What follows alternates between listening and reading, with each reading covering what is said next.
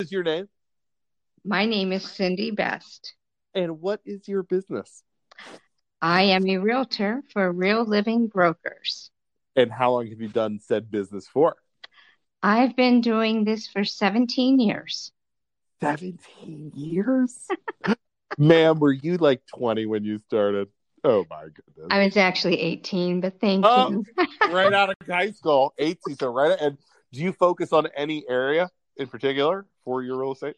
Um, mostly Mahoning, Trumbull, Columbiana County. So you drive all over? Absolutely. Awesome. And how's the market right now? The market is crazy. I'm sure everybody has heard that. It is a seller's market um, for a couple reasons interest rates, lack of inventory. But we have a severe lack of inventory. We have a lot of buyers that are ready to go. We just don't have the houses to sell. no houses to sell. And then that means you have buyers not able to buy right? And they're just sitting around and sell. It's just uh so, so how does that when you don't have houses so how does that affect the industry? Like well why do you know why people aren't selling? I think it's a couple reasons. The biggest reason that we hear is where would I go? Valid. I mean, that's a valid point. yeah yep The problem is if everybody feels like that and no one is putting their houses on the market, it's not going to change. So right we try to educate them. Put your house on the market contingent on you finding something. And if more people would do that, it would automatically create some inventory out there. so the problem is nobody wants to put it on contingent in finding another house They're concerned that they Yeah, would a place sense. to live, which I understand. But we would not make anyone homeless. That contingency protects you. And so let's say Right. you, you get a buyer right away and 30 days later you still don't have a house. That buyer might find another home to buy, and that's okay because someone else will come along. We're still going to protect you, the seller, to have a place to live. and if it's a seller's market they can kind of run they can make the rules as a seller. So if i go to sell my house you there? I am. okay sorry I heard something weird out there. Um, if i sell so it's it's a seller's market. So if i were to say hey i want 90 days to sell my house. If you want mine more than likely those buyers are going to be patient enough to do it because there's nowhere else where they can go also Correct. Correct. Oh, awesome. Um, and then as far as getting a hold of you, where are you where are you at? So so I want to buy a house. Do I call you? Do I are you on Facebook? I am on Facebook. You can call me at 330-651-2999. You could text me, email me, call me, Facebook message. I, I'm here and I do return my calls. Now, now and here's here's here's a question I'm, I'm asking everybody what we do with these. there are a lot of real estate agents out there. hmm Why Cindy Best? And you are totally allowed to say because you're the best. But anyways, why Cindy Best? Yes, the name says it, doesn't it?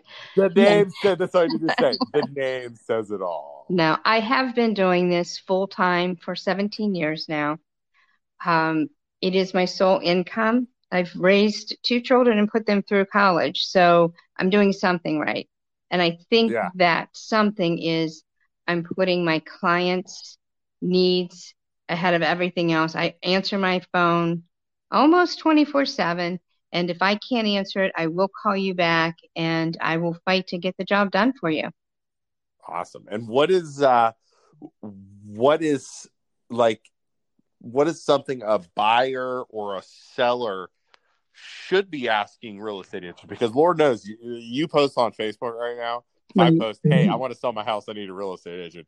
You're gonna get murdered with a million. Hey, I'm an agent. I'm an agent. And like it seems like there's a lot of agents like out there. Correct. what what sets Cindy Best apart, and what sets your company that you work for apart? So I think that I work for the best quest, uh, company out there. No questions asked. I've been with another company, but I really like Real Living because they do put their clients first. We we do not take everybody who runs and takes a test. M- my company doesn't take everybody. They take the best of the best. So our company is full of very good agents. I think what sets me apart um, as a person is again, I am going to put my clients' needs out there. I am going to, I don't leave any stone unturned. I don't give up easy. If there's something that you're looking for and it's not out there, I'm calling, I'm writing, I'm doing everything I can to find that for you.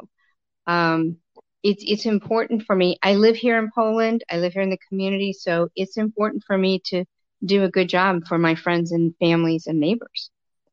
Absolutely, absolutely. Well, that's that is a that's good. Um, and let's see here.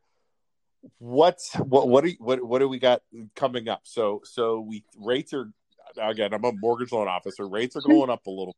I mean, what what are we thinking for this year? How was last year? Let's start with that. How was last year? Last year was an interesting year. So January started pretty strong, and yep. then when March came, and probably what was that, maybe March 23rd, the middle of March, when the virus hit and things were getting close. I mean, we just completely died. We didn't do anything. April, we did nothing. We had right. deals just falling apart because people all of a sudden didn't have a job that they had a week ago. Right. Um, after that, we picked up. And I think a lot of that has to do with we still had buyers from the year before that we couldn't. So the housing shortage inventory shortage, I should say, that started before this year. And now what's happening is we just keep adding the people that haven't found a home to now it's it's crazy. And I feel bad because we're almost shutting a whole class of home buyers out, in my opinion. Yeah. The first time home buyer, you're having they're having a hard time finding a home because people who have you know, money to put down. They're going conventional. They've already had a home. They're selling. Yeah. They could bid over asking price. Your first time right. home buyer that is most likely going FHA or maybe conventional with a little bit of money down, they can't afford to go over asking price. And that's what's happening.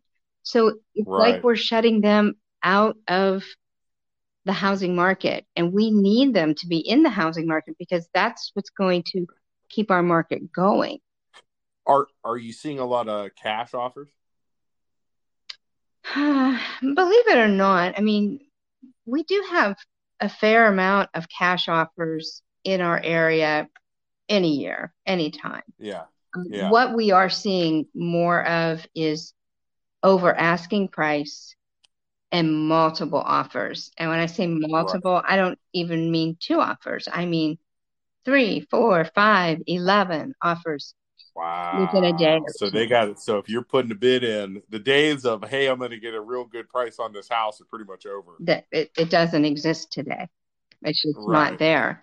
You have to now. With that being said, I think sellers need to keep something in perspective. There are companies that will go out there and say, "All right, you have a house that's worth 250.